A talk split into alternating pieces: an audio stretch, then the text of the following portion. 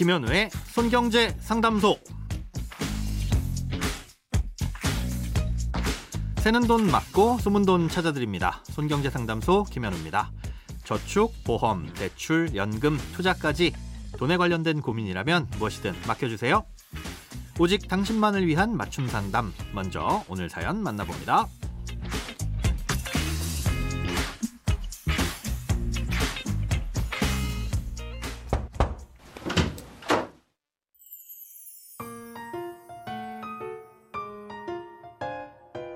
부업으로 무인 점프를 준비하고 있는 직장인입니다. 회사 다니면서 창업을 하려니 알아보고 준비할 것들이 너무 많아서 몇 번을 포기할까 하는 고비를 넘기고 이제 가게 자리를 알아보는 단계까지 왔습니다. 몇 군데를 알아보던 중에 부동산 중개업소에서 환산 보증금 얘기를 들었는데요. 환산 보증금이 얼마 얼마나서 임대차 보호법을 적용받을 수 있다고 하더라고요. 무슨 말인지 몰라서 여쭤보니까 뭐라고 설명은 해주시는데 이해를 못했습니다. 일단은 가게 둘러보느라 더 여쭤보질 못했는데요. 환산 보증금에 대해선 제가 뭘 알아봐야 하는지 궁금합니다. 음, 상가 임대차 보호법은 주로 영세 자영업자를 보호하기 위한 내용들 위주로 만들어져 있습니다. 음, 그 영세 자영업자를 가르는 기준이라고 할 수 있는 게 바로 환산 보증금이라는 건데요. 이 환산보증금이 지역별로 정해져 있는 기준 금액을 초과하는지 여부에 따라서 법에서 보호해주는 내용이 달라지게 됩니다. 이 환산보증금을 계산하는 방법은 간단한데요. 보증금에다가 100개월치 월세를 더하면 됩니다.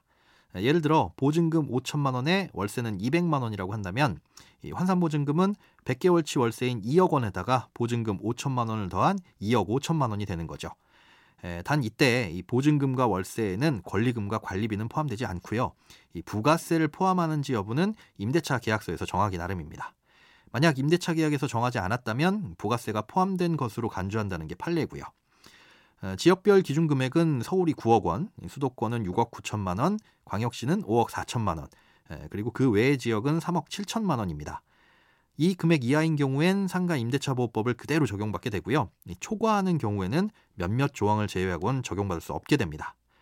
아, 그러면 환산보증금이 초과하게 되면 어떻게 되느냐? 기준을 초과하더라도 권리금 회수 기회와 10년 이내의 기간 동안 계약을 연장할 수 있는 계약갱신 요구권 그리고 대항력 이런 것들은 인정받을 수 있지만 몇몇 중요한 규정들은 적용을 못 받습니다. 음, 그 중에서 몇 가지를 꼽아보자면요. 먼저 월세 인상률 제한을 받지 않게 됩니다.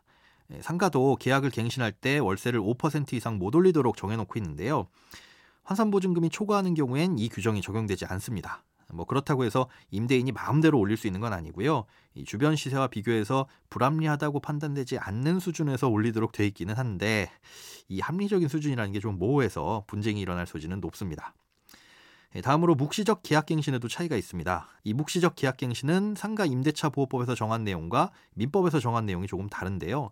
환산보증금을 초과할 경우엔 민법의 내용만 적용받게 됩니다. 임대차 보호법에서는 계약 기간이 만료되기 6개월 전부터 1개월 전까진 임대인이 별도 통지를 하지 않으면 기존과 동일한 조건으로 갱신되고요. 이후에 임대인은 1년간 해지할 수 없지만 임차인은 3개월 전에만 통지하면 해지를 할 수 있습니다. 반면 민법에서는 갱신 전 통지해야 되는 기준 같은 것도 없고 어, 갱신된 이후에 임대인도 해지 통지를 하면 6개월 후에는 계약이 해지됩니다.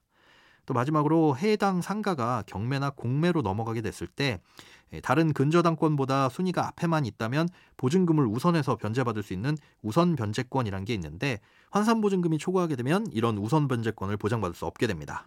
사연자님께서 중개업소를 통해서 환산보증금이 초과하지 않으니까 괜찮다고 들으셨다면 어, 걱정은 안 하셔도 되겠지만 이런 내용이 있다는 건 아시게 된 김에 직접 확인을 한번 해보시기 바라고요. 아울러 사업도 번창하시길 기원하겠습니다. 크고 작은 돈 걱정 혼자 끙끙 앓지 마시고 imbc.com 손경제상담소 홈페이지에 사연 남겨주세요. 검색창에 손경제상담소를 검색하시면 쉽게 들어오실 수 있습니다. 여러분의 통장이 활짝 오는 그날까지 1대1 맞춤 상담은 계속됩니다. 돈 모으는 습관 손경제 상담소 내일도 새는 돈 맞고 숨은 돈 찾아드릴게요.